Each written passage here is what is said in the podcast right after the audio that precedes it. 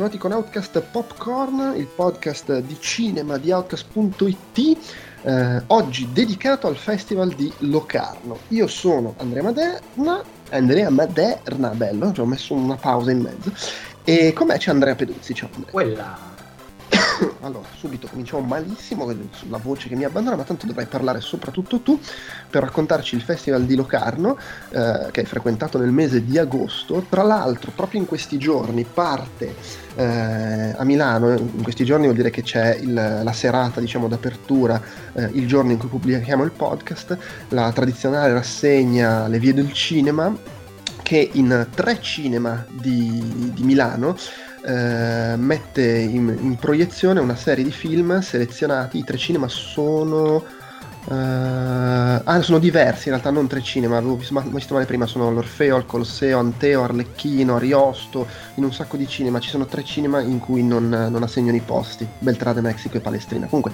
sparsi per svariati cinema di Milano, da martedì 17 con la serata d'apertura che c'è una volta a Hollywood, poi il programma vero e proprio comincia mercoledì 18 con...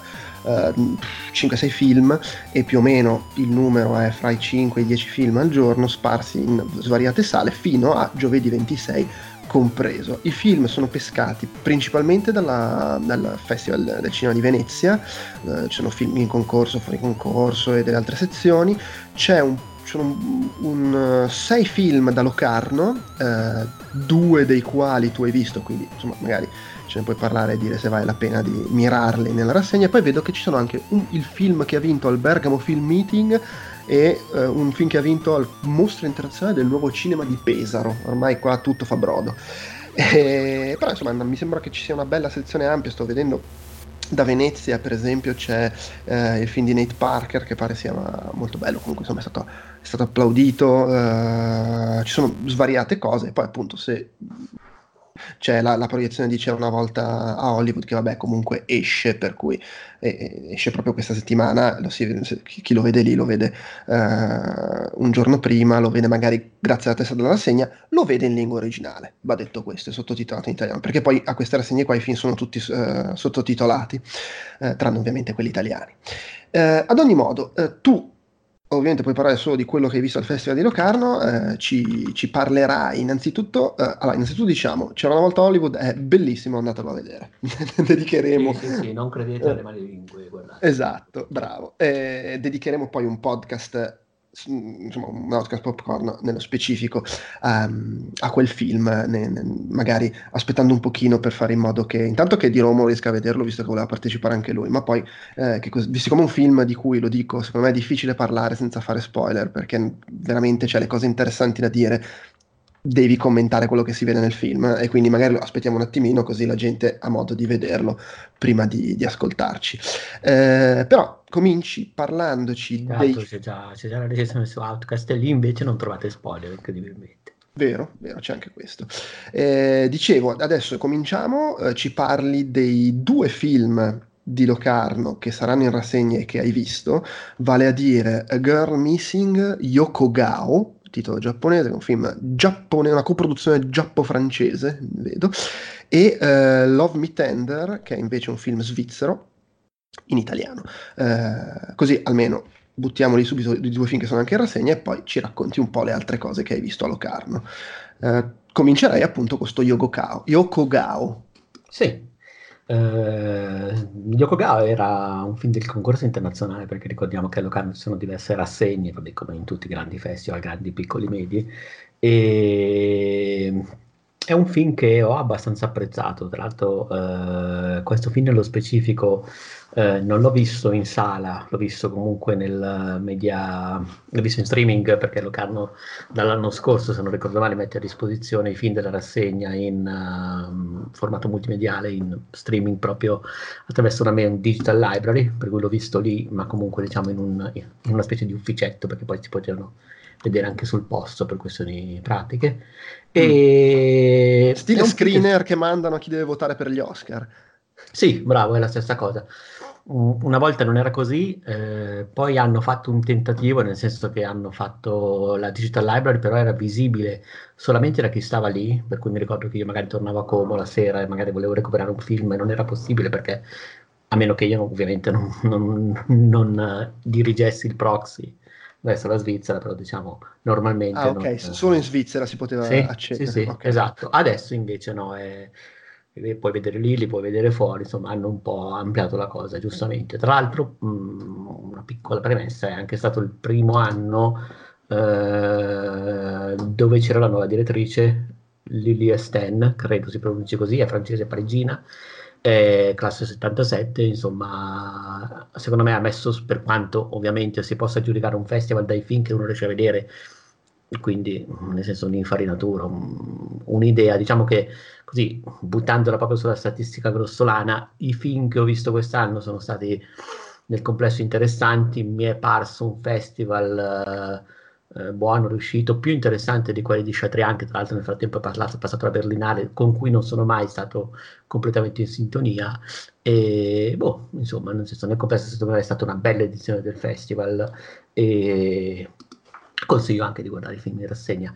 Consiglio abbastanza questo Yoko finalmente ci sono arrivato, eh, è un film abbastanza surreale, è un film giapponese e cito testualmente il, la sinossi del, che c'era sul catalogo del festival.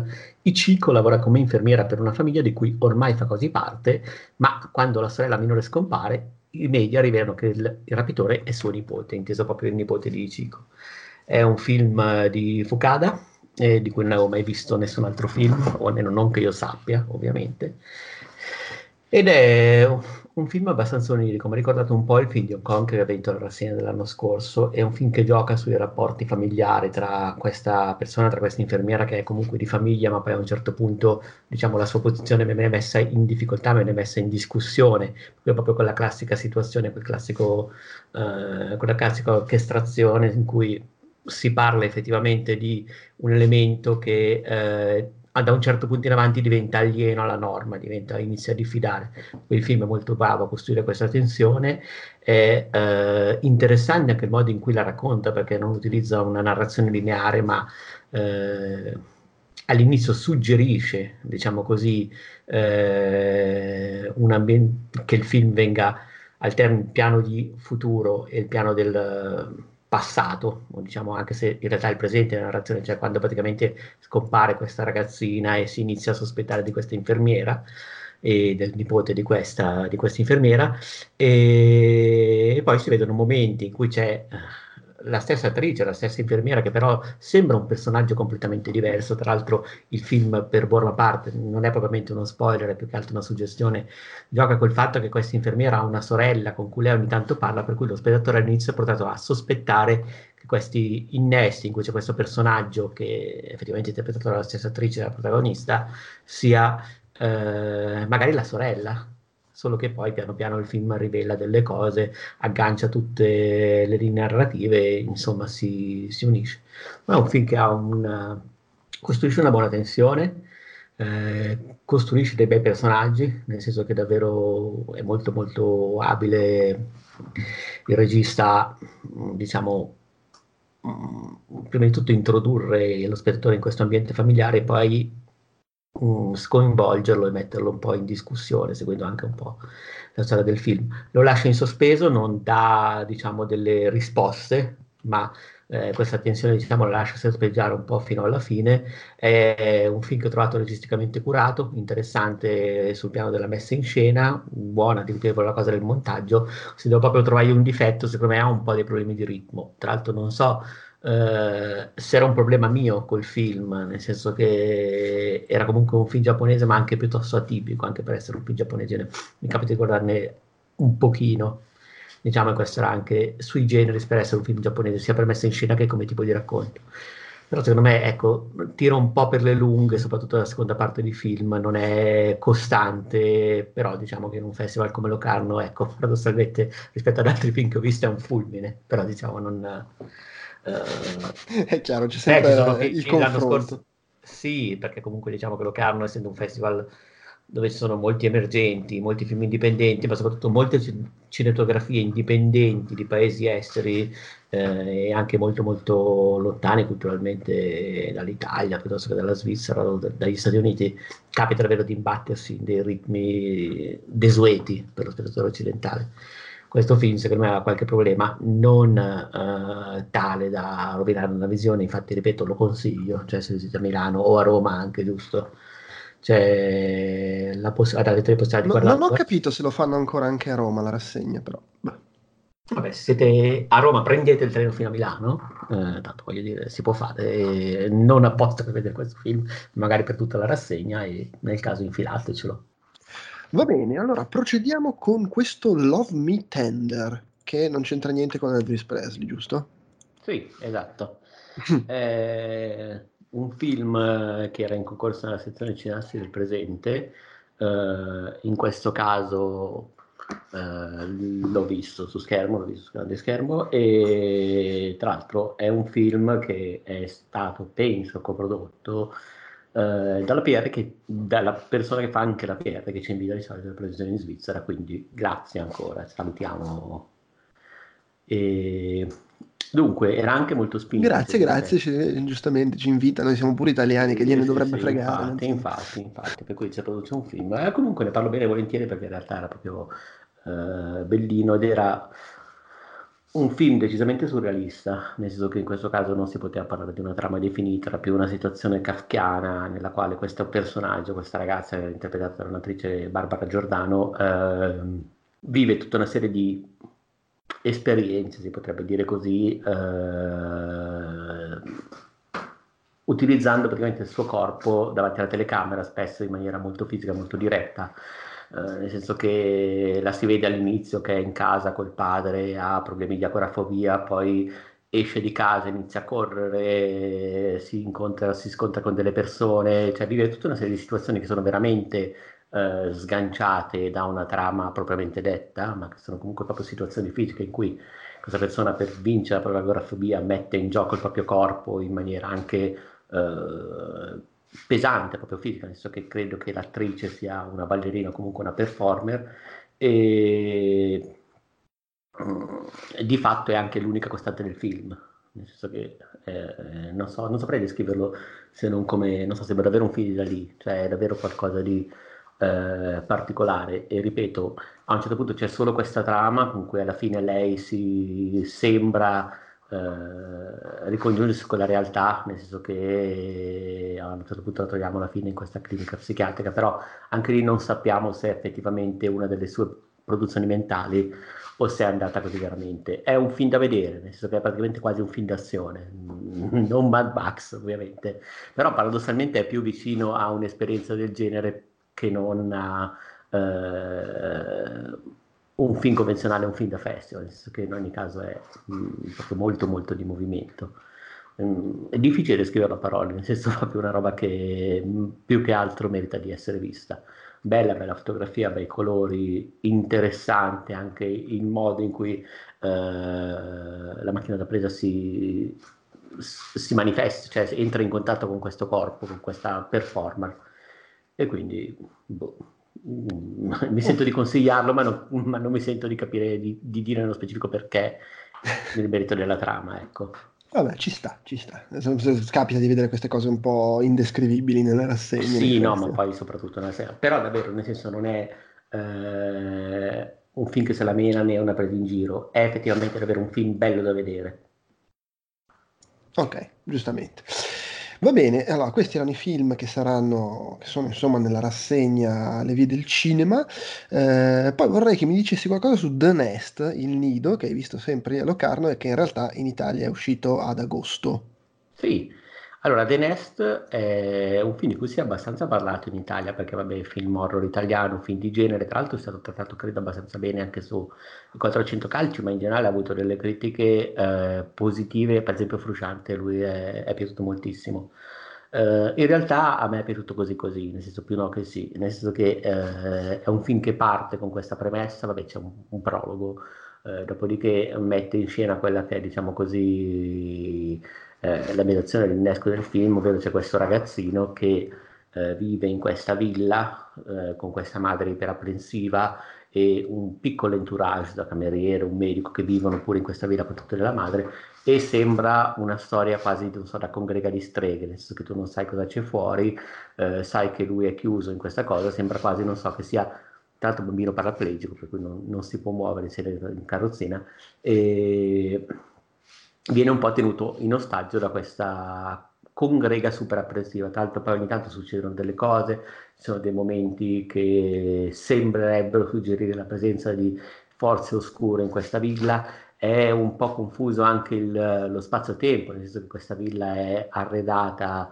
in stile anni 80, però poi a un certo punto del film entra in gioco un, un iPod e al quale si fa riferimento come uno strumento del passato, quindi ci sono, sono un po' anche di ripestaggi. Comunque eh, questa unità narrativa viene spezzata quando entra in gioco una coetanea di questo ragazzino eh, che ovviamente vabbè, eh, lo, lo instaura con un rapporto di amicizia, poi vabbè, qualcosa in più e poi insomma eh, sfida un po' questa, questa figura materna molto molto ingombrante. Allora, è un film interessante all'inizio perché mette insieme delle belle geometrie, una bella fotografia, si rifà moltissimo ad argento, mm, vabbè, i colori e gli ambienti sono veramente deliberatamente ispirati a quello del sospiro originale. E il regista, non l'ho detto, si, è De Feo, che è al suo primo eh, lungometraggio, fino ad ora ha girato solamente dei cortometraggi eh, e insomma, non so, parte bene, sembra davvero un, una buona produzione. Il problema, secondo me, è che eh, a un certo punto l'incanto viene un po' spezzato, nel senso che eh, soprattutto la caratterizzazione dei personaggi, soprattutto gli adulti, eh, e la loro recitazione eh, rivela un po' un aspetto chip del film che poi non, non mi ha più abbandonato, che poi ha messo proprio in luce tutti i problemi del film. Ci sono proprio alcune sequenze che sembrano veramente eh, smarmellate, cioè ci sono proprio sequenze che stridono con questa ricerca della geometria iniziale perché sembrano uscite da eh, una fiction eh, di prima serata di Canale 5 della RAI, hanno proprio quel sapore lì. Sarà che l'attrice che fa la madre, che interpreta la madre, era un ex eh, protagonista di Vivere, quindi magari mi sono fatto suggestionare io adesso non voglio dire che chi fa soap sia necessariamente un cattivo attore, però in questo caso secondo me lei non era Uh, nonostante non sia così male nella madre, ha proprio dei momenti in cui mi fa scendere proprio, non so come si può dire, i coglioni, si può dire. non mi sembra che sia mai fatti problemi a dire cose del genere qua dentro. Esatto, insomma, non so, c'è tutta la parte degli adulti che non mi convince. Mm, non mi convince poi inoltre come si sviluppa la storia da un certo punto in avanti, cioè nel senso che eh, anche la scrittura scende, ca- scade molto. Eh, che stanno a galla sono i due ragazzini, nel senso i due ragazzini che vivono questa avventura così, lei è molto brava, uh, lui anche sono molto credibili, c'è anche una scena al lago che vabbè, ricorda moltissimo quella del primo capitolo di Hit, credo tra l'altro che sia un rimando fatto apposta, è possibile, comunque, però vai a sapere, e loro comunque funzionano bene, però da un certo punto in avanti davvero secondo me si sfilaccia tantissimo, la sceneggiatura mostra davvero i suoi limiti e c'è un twist finale che francamente oltre a essere un po' telefonato non è che sia nemmeno eh, così riuscito.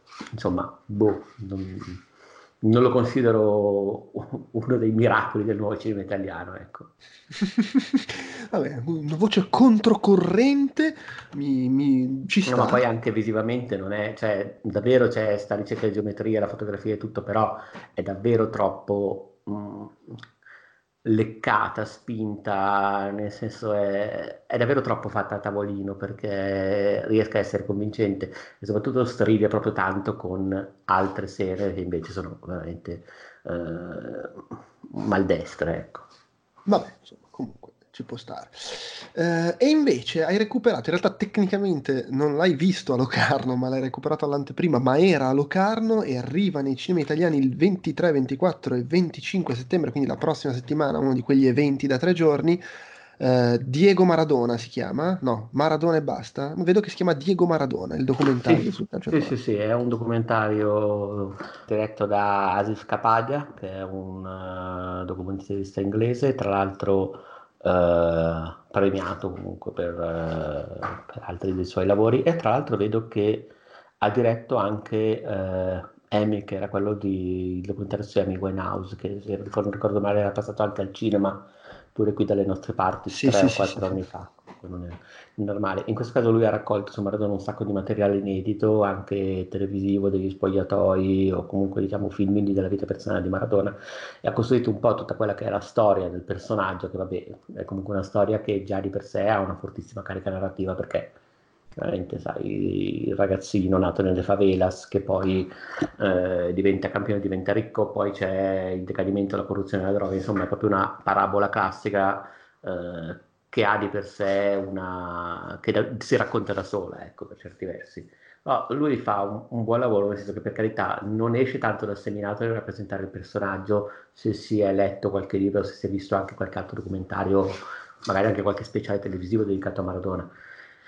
Però è un documentario ben realizzato, montato bene, sono interessanti anche tutte le scene che ha recuperato, sono un'intervista a giornalisti sportivi, al- comunque ci sono dei commenti comunque a tutta la carriera di Maradona, piuttosto che eh, interviste da parte del suo preparatore atletico ed è molto molto bravo nel raccontare eh, beh, l'arrivo a Napoli, il, il modo in cui i napoletani hanno presentato il rapporto con Maradona, eh, il modo in cui l'hanno, tra virgolette, santificato, eh, sottintendendo anche proprio, non so, una tendenza magari di alcune zone del sud Italia a, a una visione religiosa quasi pagana, per cui so, ci sono anche momenti con Maradona e San Gennaro dipinti, così, cioè mostra il rapporto molto morboso, molto particolare tra la città e Maradona, e mostra anche il modo in cui Maradona ha eh, vissuto questa cosa, chiaramente eh, sicuramente un personaggio interessante da come emerge nel documentario, non scontato e eh, non è scontato neanche il modo in cui reagisce a certe cose, però chiaramente è comunque un ragazzo che viene da una realtà molto molto povera e che viene sopraffatto a un certo punto dal suo successo. Il documentario mette in scena i due aspetti, infatti insiste spesso non dire c'è Diego e c'è Maradona, a un certo punto un personaggio, questo sovrappo il, come si può dire, il... Um, ha preso il sopravvento sull'altro, quindi diciamo è venuta sempre meno la figura più umana, più intima, questo sentire diciamo un po' suoi, le persone che gli erano vicine e poi il personaggio che si era creato addosso poi ha preso il sopravvento, poi racconta il rapporto con la droga e attraverso il rapporto con la droga racconta anche il rapporto con la camorra che c'era a Napoli che il film di teneva un po' in ostaggio questo personaggio attraverso la sua dipendenza.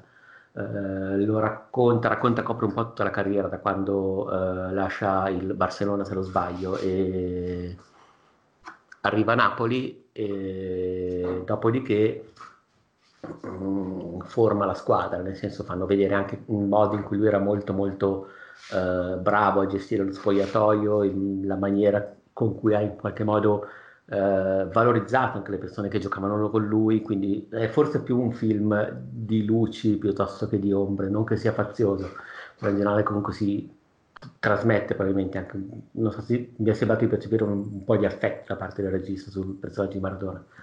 Però ripeto, è comunque fatto bene, interessante, ricco di informazioni, tratta anche proprio con la Camorra, racconta molto bene anche quello che era il problema tra nord e sud dell'Italia, nel senso che comunque racconta anche il razzismo che c'era mh, nei confronti del Napoli e dei napoletani quando andavano a giocare al nord. Eh, ci sono anche delle riprese dei cori da stadio che sembrano robe da un corteo di Salvini dell'altro ieri, cioè proprio una roba veramente brutale. E il cui poi Maradona e Napoli vivono queste cose. Tra l'altro poi c'è Comunque tu un... il riferimento a Salvini ce lo devi sempre infilare, eh? eh sì, sì, sì, è vero. Eh, ok, non c'è mica niente Però di vabbè, male. nel senso io ho visto oggi gridavano proprio le stesse robe, cioè pari pari, quindi cioè, non ho potuto non pensare a quello. Era proprio lo stesso coro che faceva Salvini. Comunque, eh, racconta appunto anche questo, questa divisione tra l'Italia e il Napoli, visto che poi esplode questa tensione nella eh, semifinale, se non sbaglio, d'Argentina-Italia, d'Italia 90, che tra l'altro racconta anche il documentario è stata fatta a giocare, eh, si è tenuta mh, a San Paolo di Napoli, quindi comunque era una, storia, una situazione molto controversa, quasi esplosiva, quindi Maradona a Napoli che gioca eh, con l'Argentina contro l'Italia e lui poco pare in un'intervista ha chiesto ai napoletani di tifare per l'Argentina e non per l'Italia dicendo sottintendendo che Napoli non è Italia perché loro non si sentono italiani perché l'Italia li rifiuta. Quindi tira in ballo davvero tantissime tematiche secondo me poi aveva anche nella vita privata così insomma davvero un documentario completo che, che consiglio vivamente Beh, figo, cioè mi, mi, mi sembra interessante. Da no, no, no, hai fatto proprio bene, hai fatto proprio bene. Poi, vabbè, ripeto, hai anche del materiale veramente interessante, perché è comunque un grandissimo sportivo con una vita particolare. Però al di là di quello, ecco, non... è anche un prodotto valido in sé. Ok, ok. Uh, altro documentario, adesso passiamo invece ai film che hai visto a Locarno, che vai a sapere se quando escono, arrivano, non, non, non, c'è nulla di immediato in previsione. Si parte da questo un altro documentario, During Revolution, titolo originale, attenzione, Fial Ravra. che, che caspita, eh? Allora, ne parlo brevemente perché è probabilmente il film più debole che ho visto durante la rassegna ed è praticamente un documentario che riprende una rivoluzione in Siria eh, tra rivoluzione che c'è stata dal 2011 al 2017, adesso però non entriamo troppo nel merito perché non sono particolarmente scafato e non ce l'ho proprio fresco. Diciamo che però in generale si limita a seguire degli attivisti politici eh, e quello che fanno, però è un documentario in questo caso completamente diverso da Maradona, nel senso che non sarebbe neanche male, nel senso che è più asciutto, più realistico, più crudo, però è anche privo di una struttura. Cioè, sembra quasi, non so, sembrano quasi delle riprese fatte, eh, fatte a caso e poi montate senza troppo criterio. Non, non ti permette diciamo, di seguire nessun, nessuna situazione specifica, nessun personaggio specifico, eh, non contestualizza molto tutto quello che racconta. Eh, ci, ripeto, ci starebbe anche la, la, la, regia, la narrazione così grezza, però per, è proprio fine a se stessa, non, non, è nemmeno giustificata da una qualche eh, costruzione narrativa particolare. Quindi, mh, mm, boh, montaggio ritmo ingentibile, ci sono anche, non so, delle sequenze crude, cadaveri buttati lì a caso, veri, cioè tra l'altro comunque che però anche in questo caso non sono giustificati in nessun modo dal racconto o nemmeno dal documentario. Insomma, davvero non, non, trover, non trovo un motivo per, per rivederlo né per consigliarlo. Vabbè, eh, ok, non è che deve essere tutto bello. No, eh, il prossimo è un cortometraggio, ha infilato anche un po' di cortometraggi, vedo in scaletta, ed è questo New Acid, franco-svizzero, 14 minuti. Sì, questo è stato trasmesso in Piazza Grande un sera prima di uh, un altro film, e caspita, anche questo secondo me non era veramente granché, anche in questo caso brevemente, ecco, l'idea di fondo è che ci sono queste immagini desertiche di animali un po' in uno zoo, un po' in una libertà, che comunicano tra di loro come se avessero il cellulare, quindi si vedono queste immagini che non sono neanche male, nel senso suggestive, eh, giocano con i colori, con la saturazione, con, eh, eh, sono anche un po' manipolate, ecco. Però l'idea di mettere questi animali che comunicano tramite sms con uh, le emoticon, le emoji, tutte quelle cose lì, e che iniziano però a tirarsi dei pipponi filosofici pazzeschi, anche in questo caso secondo me un po' gratuiti, boh, nel senso avrebbe funzionato meglio paradossalmente in questo caso come immagini astratte, non contestualizzate senza tutta questa sovrastruttura del racconto uh, per chat, perché secondo me è davvero un po' troppo pretenzioso e non... Uh, insomma, non so, non, non, particolarmente efficace, però insomma, dura un quarto d'ora. Mm, okay. Dubito che lo incrocerete mai, quindi vai a sapere. Eh, ma sai, magari uno si incuriosisce dai cortometraggi, va a scarica da, da, da, da mio cugino su internet, sì. può sempre succedere. E infatti il film che seguiva però invece era, eh, secondo me, uno dei più belli che ci sono stati al festival, che era eh, La Filo Brosselet Ok, the, the Girl with the Bracelet, la, la, ragazza, ragazza col braccialetto, che è un film, attenzione, un film francese che vedo che in Francia esce a febbraio su una adolescente processata no, no, questo, per l'omicidio. Questo è molto bello, questo è molto mm. bello. Vai, che, ehm, racconta praticamente la storia di questa ragazza che è processata, il braccialetto è quello che porta per la libertà per gli arresti domiciliari, credo, comunque lei comunque ha, è processata, è accusata di aver ucciso la sua migliore amica. E eh, tutto il film eh, gioca nella rappresentazione di questo mondo giovanile che, eh, non so, è a metà tra eh, Muccino e Larry Clark, però in senso buono, nel senso che comunque è molto molto realistico, si vedono, cioè, paradossalmente non so, si vedono proprio ragazzini che fanno cose da ragazzini, che magari fanno anche i cretini col cellulare, che magari fanno anche delle cose un po' spinte, ma che non sono eh, eccessivo morbose, sono quasi goffe. Eh, è interessante perché mette in gioco, cioè non, non dà nessun giudizio su quello che fanno questi ragazzini e soprattutto non mette lo spettatore nella situazione di eh, sapere, perlomeno diciamo fino alla fine in maniera più o meno velata, se la ragazzina è innocente o colpevole, quindi in qualche modo racconta tutto quello che è successo a questa festa dove questa, questa sua amica è morta la mattina dopo, introduce dei personaggi come ad esempio un fidanzatino della migliore amica che piaceva anche a lei, introduce comunque un po' di situazioni che però non sono morbose, non suggeriscono chissà che cosa, più che altro raccontano una vita rea- abbastanza realistica di adolescenti che, dove in qualche modo è successo qualcosa e non sappiamo quando e chi è responsabile. Eh, è bello anche il modo in cui um, introduce i genitori di lei, nel senso che a un certo punto poi eh, anche i genitori non sanno se lei è colpevole, se è innocente, in ogni caso lei comunque ormai eh, è stata resa colpevole dalla società perché già il fatto solo che si presenti a processo, che sia indagata eh, per una ragazzina è comunque un, un, grosso peso anche a livello sociale. Per cui i genitori che all'inizio si chiedono sarà stata lei, non sarà stata lei, iniziano ad avere qualche dubbio al di là dell'affetto, però eh, tutto raccontato in maniera molto delicata, molto realistica e molto molto avvincente.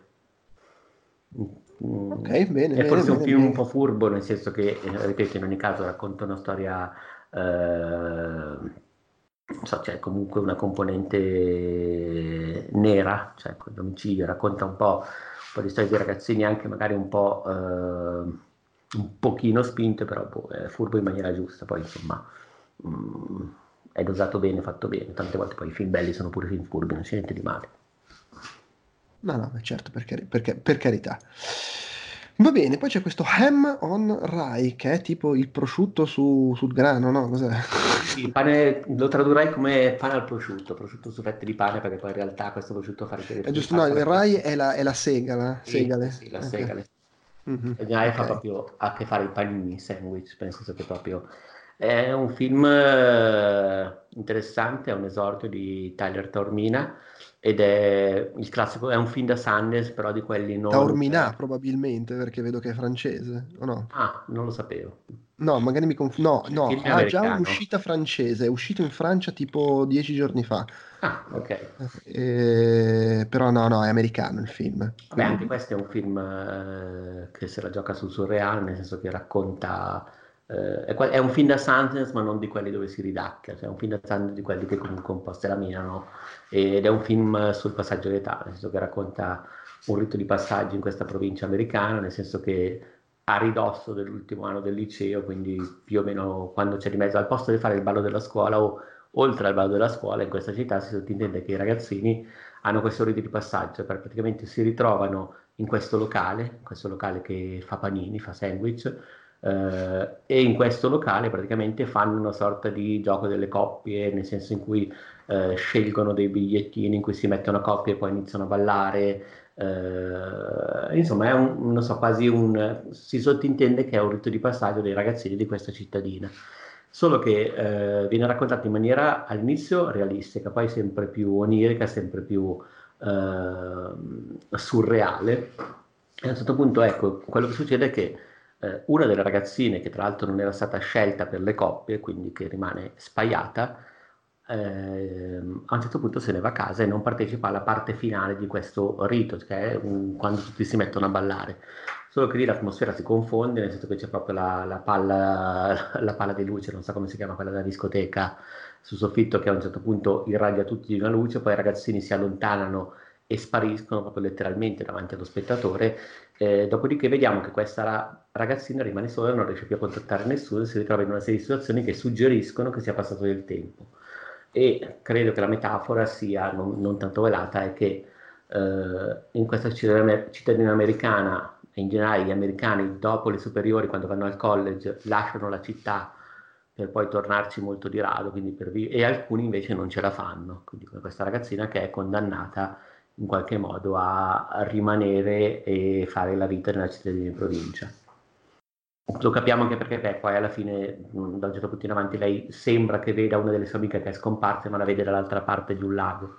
Quindi diciamo, tutto suggerisce che lei è rimasta esclusa dal, eh, dal passaggio di età tipico di molte province americane, dove poi tutti appunto partono per il college e magari vanno a vivere in altre città e non tornano più nella città di Natale.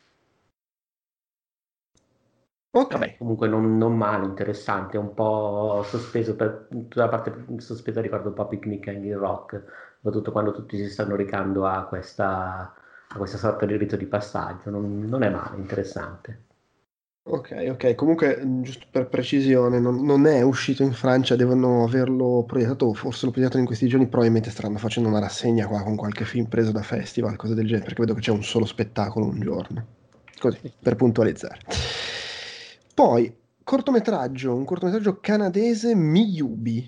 Sì, beh, parlerai più di mediometraggio perché durava sì, circa 40 minuti. 40 minuti e questo bello, mi è piaciuto molto, eh, era in VR, è stata l'unica opera in VR che ho visto al festival, eh, quest'anno però in realtà c'era un'intera sezione dedicata a film e opere interattive con un'area dedicata, ci si prenotava, sia accreditati o meno, comunque anche col biglietto dovevi prenotare la cosa perché c'era un, tot di visori e si veniva guidati ovviamente per per facilitare la cosa a tutti, mettevi il visore e vedevi questi film qua. Io ho visto questo, nello specifico, ed era veramente molto molto bello. Eh, è una sorta di Stranger Things in realtà virtuale, mh, mm, più Things che Strange, nel senso che comunque non è che succede nulla di surreale, però praticamente eh, racconta tutta una serie di un anno. C'è questo ragazzino negli anni Ottanta che riceve un robot giocattolo giapponese e lo spettatore vede tutto dal punto di vista di questo robot giocattolo che potrebbe essere, non so, il robottino di, di Rocky 3, no, di Rocky 4 se non ricordo male. Oh, signor. È il 4, sì, sì Rocky, 4, Rocky 4 c'è il robot, sì. Il robot nella villa. E... oppure il robottino Nintendo, però vabbè, comunque è abbastanza anni 80 credibile. E ogni volta che praticamente si accende il robottino si inizia, inizia una scena. Queste scene raccontano un po' l'anno di questa famiglia e all'inizio sembra comunque, non so che i genitori abbiano qualche problema, però poi le cose vanno meglio, anche il ragazzino, si fanno vedere il ragazzino che riceve il robot che, eh, non so, a un certo punto c'è la prima una scena nella, nella, sua cameretta, per cui in realtà al di là di quello che succede è stato bellissimo guardarsi attorno in VR, c'è la ricostruzione perfetta di una camera anni 80, ma proprio anche con i giocattoli originali, i Masters, il castello dei Masters, i videogiochi, cioè parte del racconto secondo me veniva un po' eh, distratto, almeno per quanto mi riguarda, dal fatto di perdersi proprio via a guardare queste ricostruzioni degli anni 80 perfette. Però era anche bello il racconto perché poi comunque il robot viene portato a scuola, per cui vediamo anche la classe del ragazzino, poi a un certo punto viene, c'è il fratello più grande che invece è un po' più ribelle perché ha un quindicenne degli anni 80 che, che, si fa le canne, ha qualche problema con i genitori, quindi vediamo che porta il robotino in camera sua, lì vediamo invece la camera di un quindicenne anni 80, eh, il suo amico, i suoi amici che sono un po' più sgamati diciamo rispetto al ragazzino, poi c'è la sorellina e a un certo punto vediamo che anche lei fa la festa con le amiche e diciamo fingono di bere il tè, per cui lo spettatore ha anche lo sguardo su questo mondo della sorellina che è un po' più piccola, poi c'è il padre che a un certo punto lo utilizza per fare delle riprese, perché evidentemente si sottintende il robot è anche un proiettore, per cui vediamo anche il padre la sera tardi che sbronza e fa il cretino e fa Rambo. Mm, diciamo però nel, c'è un'evoluzione, nel senso che c'è il costo del film, ci sono, viene raccontato anche un po' un anno difficile per questa famiglia per tutta una serie di motivi, genitori che non vanno d'accordo, fino poi alla, diciamo così, da, dal Natale a, quando viene raccontato, viene raccont- consegnato questo robottino, al Natale dell'anno successivo. Tra l'altro quando poi questo robottino invecchia non interessa più come giocattolo, c'è anche un po' il momento Toy Story 3, ecco. Però bello, fatto molto molto bene in termini di eh, di realtà virtuale, bellissima la cura di tutti gli ambienti, bello il cast, erano tutti attori tra l'altro che ho già visto, per cui non eh, era fatto bene, c'è, c'è Jeff Goldblum però fa solamente la voce fuori campo, si vede solamente un pezzettino, più che altro un cameo.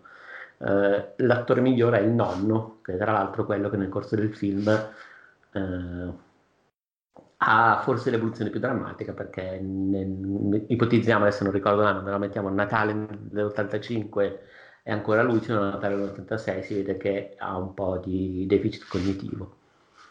Quindi insomma c'è anche questa roba qua però veramente sembrava di essere nel set di Casa Keaton e, e, tu eri quindi Michael J. Fox ma quello attuale? no io sono il robottino io sono il robottino Rocky okay. 4 Va bene, dai, andiamo avanti, andiamo avanti con questo Ten Years Thailand, film a episodi, giusto? Sì, Thailandese. sì, sì, sì, sì, sì. Ah, là, sì, questo caspita, scusate perché in realtà è passato un po' di tempo per cui sto guardando gli appunti e mi devo fare, eh, fare mente locale. Questo era un film veramente strampalato, eh, diviso, non sbaglio, in quattro episodi. Allora, eh, era quasi un Black Mirror eh, nippocino thailandese, nel senso che vabbè, il primo film era ambientato, sono tutti più o meno ambientati in futuri, futuri ipotetici, ipotetici. Il primo è, parla della censura, nel senso che eh, c'è una mostra d'arte, racconta di una mostra d'arte, racconta di, eh, della polizia eh, thailandese che molto molto severa sulle opere e in questa mostra fotografica va e applica delle censure, eh, ad esempio di, perché so, crede che alcune foto potrebbero avere un cattivo impatto sulle persone, per cui introduce anche il tema della eh, che è colto, meno colto, chi è più preparato a godere di questo tipo di opere, chi meno, perché loro dicono no, voi avete studiato, avete fatto questo, poi queste foto hanno un senso non eversivo, però per la gente magari più semplice potrebbero averlo in realtà non è vero, sottinteso è la censura rompe sempre il cazzo.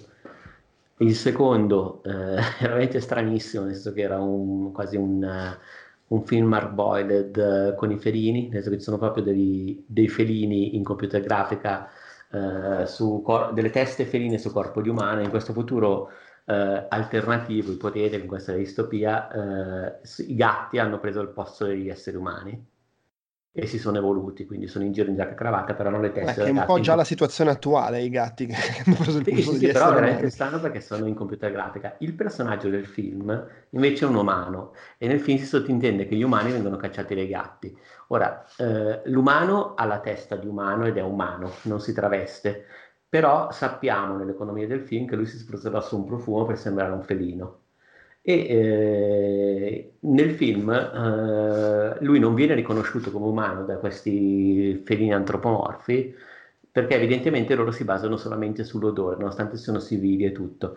È veramente una roba stranissima, nel senso la computer grafica fa un po' schifo, però tutta l'atmosfera è talmente strampalata, talmente strana, perché poi c'è tutta un'indagine di tradimenti, chi tradisce chi, di eh, spionaggio piuttosto che di Uh, sì, è proprio un'indagine, nel senso questo umano che viene tradito e tradisce a sua volta, uh, però tutto con queste teste feline ed è stranissimo. E tra l'altro c'è, ad esempio, tutto declinato in chiave felina, non so, ci sono i distributori di uh, latte e di giocattoli per gatti, che sono, non so, al posto dei distributori di sex toys, lì hanno proprio i distributori invece di palline di lana o cose di questo tipo. Capisco. Eh, guarda, è una roba stranissima, di quelle robe che veramente puoi trovare solo in un festival di questo tipo, perché poi non so dove verrà, ha anche un budget decente, però dubito che verrà mai distribuito. Però questo secondo episodio è veramente una roba fuori di testa.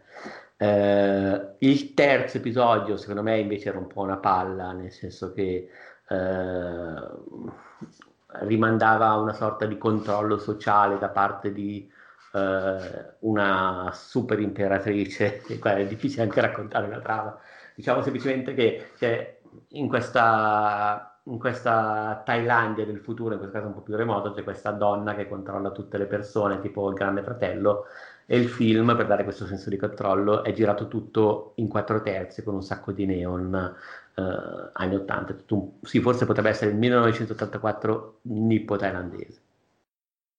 Ok. Va, Del vabbè. terzo, devo essere completamente sincero, era una serie di conversazioni dei giardinetti tra gente comune thailandese del quale da questa parte non ho capito un cazzo, quindi è meglio se mi fermo qua e non mi lancio, Ok. cioè non ho capito proprio un cazzo di niente. È più interessante invece il corto che ho visto, Nimik, che è un cortometraggio inedito di Yorgos Latimos, che era stato presentato credo proprio al Festival di Locarno per la prima Mm. volta. Che vabbè, cioè, per chi non, magari non ricordasse, il regista greco, salito alla ribalta con la carriera internazionale, la favorita, il, sarfici- Lobster. eh, il sacrificio del cervo sacro Lobster. Ecco, e vabbè, come molti cortometraggi si basano, spesso funzionano perché si basano su un'idea forte, in questo caso l'idea è che eh, all'inizio del film Matt Dillon, il protagonista è un musicista, torna da un concerto, da un'esibizione o da, adesso non ricordo se da una prova, comunque beh, non è molto importante, in metro, eh, chiede l'ora alla persona che ha davanti, a una donna, e da questo momento in cui lui chiede l'ora a questa persona è come se stabilisse uno strano contatto e questa persona inizia a imitarlo in ogni gesto, tipo che lo segue fino a casa, beh, poi sai, l'Atimos è sempre un po' eh, surreale, inquietante, qui essendo un cortometraggio dove non deve nemmeno perdersi troppo a giustificare le cose, si concentra tutto su questa idea. E questo lo, lo, lo, segue fino a casa, lo imita in tutti i gesti e lo imita così bene che a un certo punto eh, la sua stessa famiglia si chiede chi sia quello vero, nonostante effettivamente siano due attori diversi uno sia un, un uomo, cioè Matt Dillon, e l'altro una, una donna dai tratti comunque asiatici, in ogni caso la moglie e i figli si chiedono chi sia il vero padre e per, per provarlo, per sperimentarlo, praticamente eh, per fare questo test, la, eh, la moglie si corica con, prima con l'uno e poi con l'altro, sottintendendo la scena iniziale proprio del film in cui loro si svegliano a letto in una posizione abbracciata. Alla fine, vabbè, non lo svelo perché magari questo invece potrebbe capitarvi di vederlo, per cui insomma guardatevelo perché c'è un po' ovviamente il finale, il finale a sorpresa. Ok, va bene. E poi abbiamo un altro si venda, si venda per capire chi è quello, il marito, che è il marito a seconda dell'abbraccio. Ecco. Ok, okay. E anche in questo caso la struttura formale è quella solita di Latimus, estremamente eh, sofisticata, geometrica. Tra l'altro, secondo me ha utilizzato un po' gli obiettivi e le ottiche avanzate della favorita perché è esattamente Se le portate via.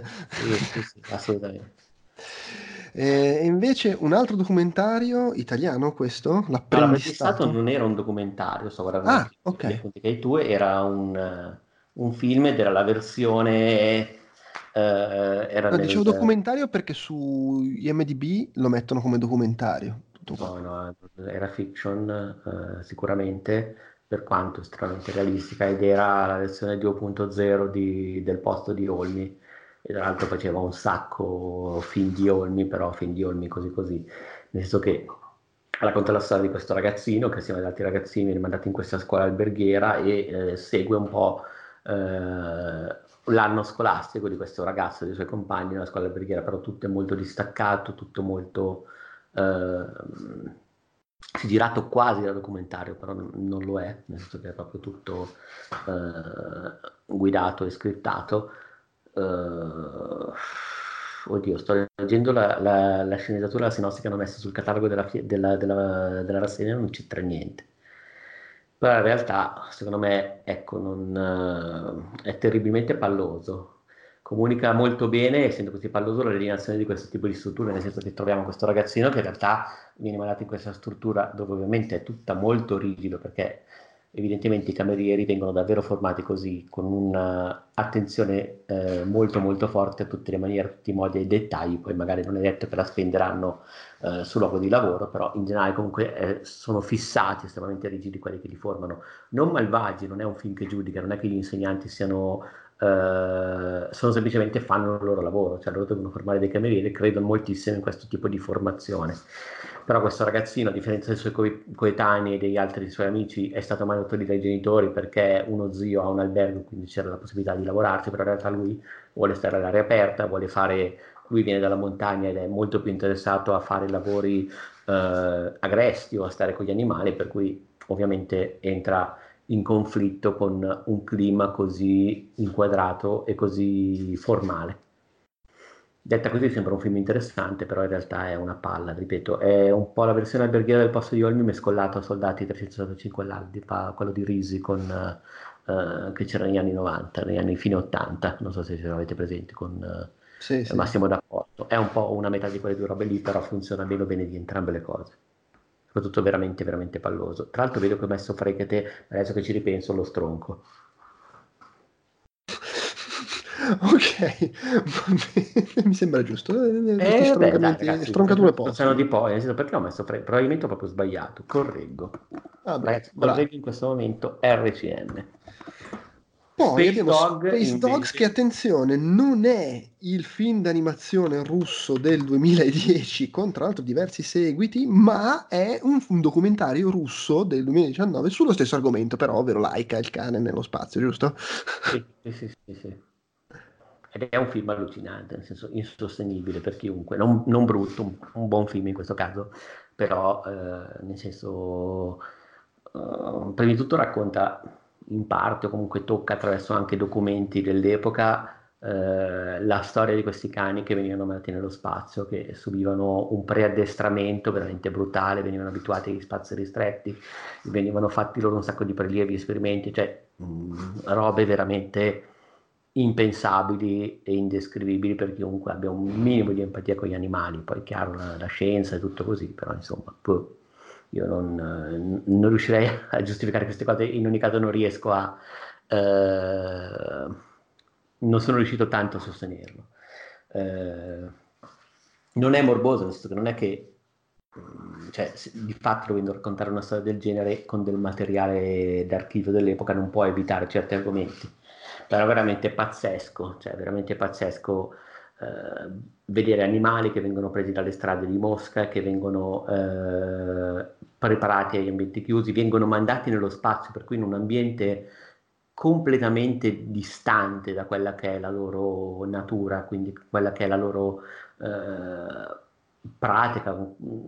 È quasi indescrivibile il modo in cui loro sono stati mandati nello spazio, alcuni poi sono tornati e veramente non riesco a immaginare come, cioè, non mi piace mettere, attribuire sentimenti umani, umanità agli animali perché è comunque una cosa diversa, ma proprio perché è diversa, cioè se per, noi aliena la possibilità di andare nello spazio e stare in un ambiente del genere, però riusciamo perlomeno a concepirlo perché eh, astraiamo quella cosa lì, eh, io non riesco a immaginare cosa potrebbe, cioè che sensazioni potrebbero aver provato questi animali a stare in situazioni estremamente ristrette, in assenza di gravità e nello spazio.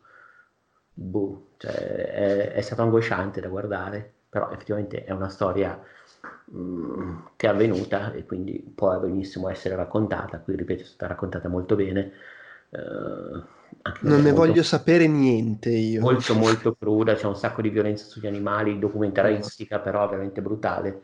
Uh, mia ragazza ha pianto tra l'altro. Eh vabbè, oh, ci sta, eh, insomma. Sì, sì, sì. Tra l'altro, ecco, altra cosa, nel corso del film... Poi vale sempre il fatto, st- lo stesso film ci metti delle persone al posto dei cani, secondo me piangi un po' meno.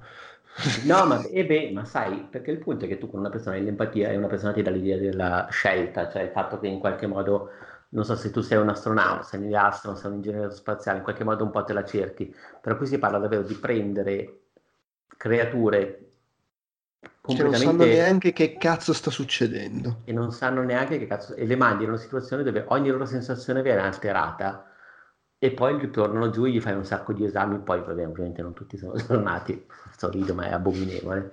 Sì, e, sì. Tra l'altro, ecco, nel corso del film ci sono anche delle sequenze che sono ricostruite, nel senso che poi nel film eh, lo alterna con delle situazioni presenti, cioè in cui vanno a vedere effettivamente com'è la vita oggi di molti cani eh, per le strade di Mosca che probabilmente fossero stati lì negli anni 40, 50, 60, sarebbero stati alcuni candidati papabili per queste missioni.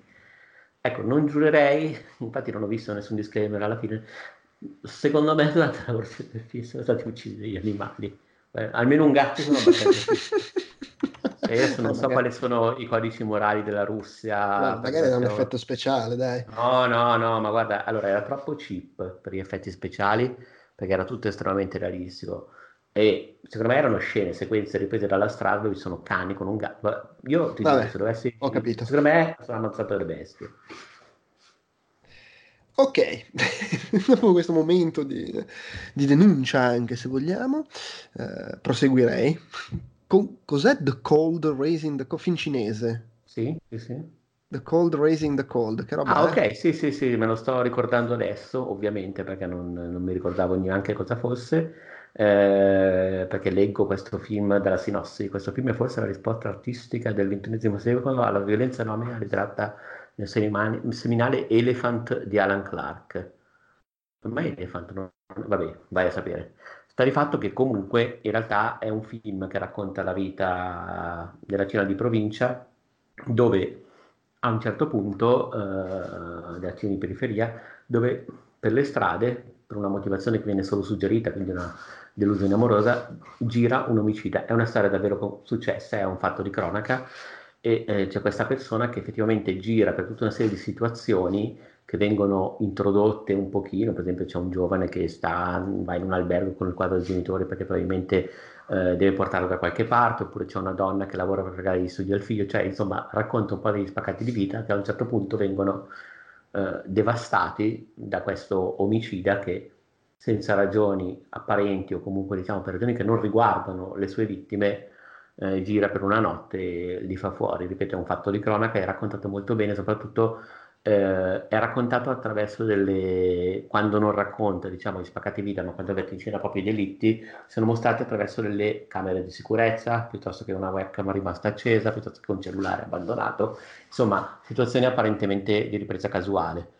E è molto molto suggestivo, è angosciante, però mette in scena delle be- sequenze di morte veramente eh, esteticamente belle, contestualmente parlando ovviamente. E soprattutto c'è un, una caduta, un tentativo di suicidio. Eh, poi ripeto, se lo guarda un cinese probabilmente conosce benissimo questa, eh, questo fatto di cronaca, si è ispirato in film, però in generale c'è proprio il suicidio, il, il, tentativo di suicidio del protagonista alla fine che è veramente crudo, nel senso che si vede lui che cade per una serie di piani e la ripresa avviene da dentro gli appartamenti delle persone nelle case che semplicemente stanno guardando la tv facendo i fatti loro intanto c'è questo corpo che cade ripeto è resa molto molto bene ed è non so è davvero un, un film anche in questo caso semplice con, una, con un'idea forte efficace che non si dilunga troppo e che dà proprio mm, si lascia ricordare allo spettatore per alcune scene ecco Ok, e passiamo dalla Cina alla Corea con Height of the Wave, l'altezza ah, dell'onda. anche questo. Ah, attenzione. Bellissimo se il regista, perché io li confondo tutti i registi coreani, se ha fatto qualcosa che ho visto... Credo ma... sia una donna, è possibile? Uh, no, mi sembra, mi sembra un uomo. Okay. Non mi sembra di aver visto, sì, perché Park Young Boom o Young Boom Park, insomma, come, come lo vuoi leggere. Uh, no, non, ha fatto, è il suo terzo film, vedo, ma... Vabbè, comunque è un bellissimo film, in questo caso tra l'altro ha visto il premio speciale della giuria, ed è una sorta di True Detective barra Fargo coreano, nel senso che c'è una poliziotta che con la figlia va su quest'isola dove c'è la solita comunità un po' chiusa, un po' problematica che nasconde dei segreti in particolare, eh, lei oltre a, scontrarsi con eh, l'ostilità da parte di questi abitanti dell'isola che lo considerano esterna, eh, attraverso la figlia entra in contatto con una ragazza che ha, all'inizio del film si scopre, qualcosa di strano, qualcosa comunque che eh, non va soprattutto nel rapportarsi con gli abitanti di questa cittadina. In realtà poi scopriamo molto presto in realtà che eh, lei viene abusata più o meno da tutti eh, gli abitanti o comunque da molti di loro, mh, mm, viene anche pagata come una forza di prostituzione e il film racconta proprio questa situazione, questa situazione che può succedere solo in comunità molto molto piccole, molto poco eh, sorvegliate, molto autoreferenziali. È interessante perché in realtà non, non è che condanna deliberatamente questi abitanti dell'isola, più che altro racconta una situazione che si è innescata quasi eh, per caso. E soprattutto racconta anche il fatto che lei, questa ragazza, essendo rimasta quella che viene abusata, che poi diventa amica della figlia della poliziotta e poi ovviamente in questo caso la poliziotta inizia a indagare sul caso, eh, racconta come questa situazione sia quasi scaturita spontaneamente. E come da un certo punto di vista lei, dal momento che ha perso i genitori da piccola, non avesse altra forma di, sost- di sostentamento se non questa prostituzione, tra l'altro prostituzione con cui all'inizio è iniziata quasi per gioco e con lei quasi diciamo così, eh, eh, non so come dire, quasi come una cosa non gradevole, però non completamente gradevole. Lei comunque descrive questa ragazza è affezionata alle persone che all'inizio iniziano a proporgli di fare questi servizi. Poi vabbè, ovviamente la storia diventa più cruda e ecco, eh, il punto è che lei non può lasciare l'isola perché ha paura del, per un trauma che ha avuto all'infanzia, ha paura di prendere il mare, di, di navigare, quindi lei sta anche, anche in qualche modo confinata in questa comunità. Eh, bah, è un film che mostra molta pietà, sia verso ovviamente la vittima, ma in qualche modo anche verso le persone che eh, le danno questa strana, distorta possibilità di sostentamento attraverso la prostituzione e anche le persone che in qualche modo non dicono niente, ma magari la proteggono, l'aiutano in alcuni casi. Insomma, mette in scena davvero una situazione ambigua, che a me viene molto facile giudicare, ma che in film di contro invece giudicano fino a un certo punto. Uh, bello, girato molto bene, chiaro leggibile, con una bella fotografia molto uh, mm, non so, chiusa, umidiccia, sembra proprio, non so, molto nebbiosa, e anche questo è davvero un buon film. Ok, passiamo a questo film francese, Le Voyage de, de Prince, Prince, Prince, io poi qua con le parole francesi la pronuncio, io devo, parla, devo pronunciare male da italiano. Eh, brutto, mi dicevi? Sì, è una vera merda, nel senso che è un film d'animazione eh, che Tra l'altro è in uscita a dicembre, quindi lo devo saltare. Sì, sì, assolutamente. Allora, guarda, è un film d'animazione, però boh, magari ti piace, ormai non ti capisco più. Però è un film d'animazione.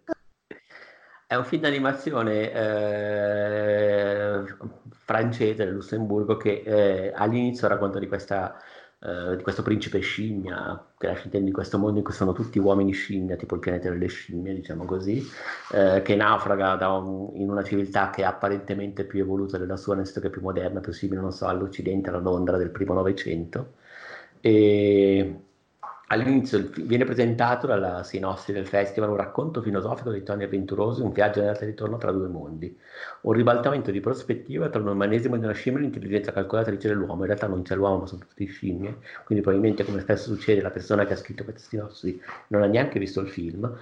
In realtà è un film eh, tecnicamente anche decente per quanto al di sotto degli standard minimi a cui ci ha abituato il Giappone, il grande Giappone quindi decente per quel genere di, di film d'animazione europei a basso budget, eh, che non mi piacciono di solito, eh, ma molto molto banale, bigotto. Nella prima parte si racchiata meglio nella seconda, nella prima parte c'è questo principe che scopre questa civiltà più evoluta, più funzionale, ma che poi dopo un po' rivela il solito eh, sottobosco di consumismo, per cui lui dice sì, qui tutto funziona, avete mezzi di trasporto, è però tutto finalizzato a produrre per poi comprare cose anche se non vi servono e cose così. E poi nella seconda parte invece lui scappa da questa civiltà e si ritrova in un'altra sorta di civiltà ideale dove sono tutti un po' più liberi. Non lo so, una, è una palla mortale, non è granché come racconto. E cosa come ho scritto adesso vai a sapere, ma solo se avete figli e volete educarli a essere dei bacchettoni. ok, vabbè. Eh. In realtà non è vai a sapere, è RCM, perché okay quando ero lì probabilmente mi sono fatto rabbonire la presenza del regista. Giustamente, giustamente ci sta. Va bene, allora l'ultimo film è un film giapponese che uh, ha come titolo, attenzione, provo a leggere il titolo giapponese, Tabi no Owari Sekai no Ajimari, sì. eh, che tradotto, insomma il titolo internazionale è To the Ends of the Earth e così apro questa divagazione, io ho cercato To the Ends of the Earth su Internet Movie Database, mi sono usciti uh, sei risultati diversi e ve li dico tutti così per curiosità. C'è questo film del 48, titolo italiano Oppio di Robert Stevenson su un, uh, un americano che indaga su un caso, un, un thriller noir e le indagini lo portano a viaggiare in Cina, Egitto, Libano e Cuba. Poi c'è un documentario dell'83 sul primo uomo che ha fatto il eh, Sir Ranulph Fiennes, che non è Ralph Fiennes, ma è proprio Ranulph Fiennes, che eh, è stato il primo e, e l'unico Uh, tra l'altro vedo a fare il giro del mondo attraversando entrambi i poli uh, per mare e, e, terra senza mai insomma prendere il volo diciamo sempre sulla superficie. Poi c'è una miniserie del 2005 con Benedict Cumberbatch e Jared Harris su Edmund Talbot un aristocratico britannico che nel 1812 è andato in nave in Australia. Poi abbiamo un documentario del 2016 narrato da Emma Thompson niente meno sullo sfruttamento diciamo sregolato delle forme energetiche eh, terrestri, un film francese del 2018 che si chiama Les Confins du Monde eh, sulla guerra in, in Indocina negli anni 40, eh, che appunto immagino che abbia come titolo internazionale questo ehm, the End, To the Ends of the Earth, e poi abbiamo il film che hai visto a Locarno nel 2019, eh, che tra l'altro esce a ottobre in Francia, bene, che è l'ultimo film di Kiyoshi Kurosawa, regista giapponese del 55, uno di quei registi che fanno tipo tre film l'anno. Perché sì, io sì, sì, è estremamente prolifico, soprattutto sì. nel campo horror. Ma eh, sicuramente fam... qualche film suo l'avrai incrociato. Beh, sì, insomma, abbastanza famosi i suoi, direi Pulse, Cairo, eh, Tokyo Sonata anche, me lo ricordo, se n'era parlato abbastanza, Invasion un paio di anni fa. Io ho visto di recente questo Creepy che è del 2016, vedo, l'ho visto quando è uscito qua in Francia, nel, sì, un anno dopo, nel 2017, ma vedo che da, da Creepy a oggi ne ha fatti già, fa diretto un film francese, eh, così questa uscita internazionale, eh, altri due film in Giappone e poi questo che hai visto tu, quindi, ma nel frattempo anche una miniserie per la TV, cioè, ma tra l'altro è del 55, quindi ha 64 anni, ma cioè, più, più invecchia e più aumenta il numero di film che fa. Vabbè, oh, bravo, complimenti. Eh, com'è? È bello, secondo me, non è cioè bello, sicuramente non brutto. È un film molto particolare, nel senso che racconta un po' l'avventura di questa ragazza, di questa giapponese, eh, Yoko, che fa la, la reporter, però in realtà si presta a fare la presentatrice per questo programma televisivo di viaggi dove però le fanno fare delle cose allucinanti, tipo eh, le fanno provare delle giostre uzbeke eh, dove effettivamente la sicurezza è quasi zero e dove per una serie di, di, di, necessità di ripresa, per cui per riprendere la stessa scena da più punti diversi, diversi le fanno fare queste, questa specie di giostra che non so, una sorta di tagada o comunque di roba da vomito e lei deve fare 3-4 volte, però deve, alla fine cerca sempre di sorridere. Oppure c'è un altro momento in cui va in un paese, all'inizio sempre per questo documentario, e deve mangiare del cibo particolare, però le danno del cibo che non è pronto perché comunque non era pronto e allora lei mangia questo riso scotti. Insomma, all'inizio subisce un po' di cose, però il film prende la sua piega quando lei eh, va in albergo del tempo libero, eh, si stacca da questa troupe,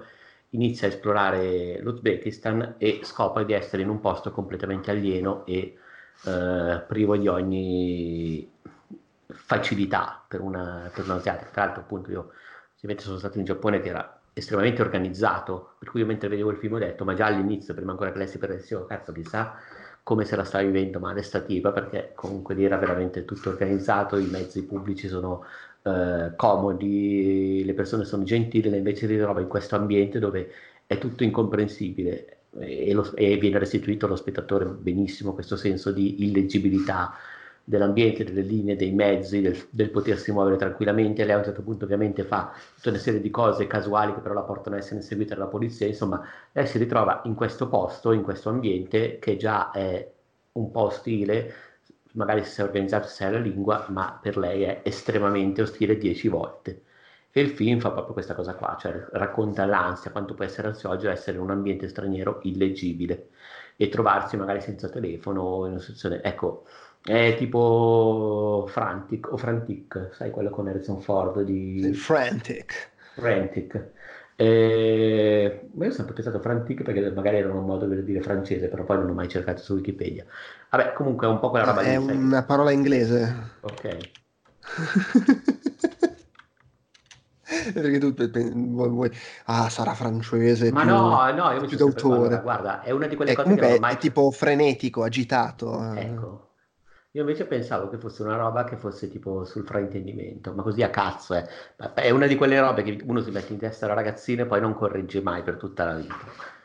Comunque ero convinto che fosse una roba così, ma perché comunque lui è un po', sai che in quel film c'è eh, Harrison Ford e la moglie che vabbè lì la situazione è un po' più complessa e cupa, però in gran parte l'inizio del film è basato sul fatto che lui è, eh, non riesce a eh, spiegarsi con eh, la gente del posto, con i francesi in questo caso, è del tutto molto ansiogeno e c'è questo senso di eh, incomunicabilità, di incapacità di, di, capirsi anche su delle cose essenziali e di urgenza ed è proprio quella roba che si trova anche in questo film.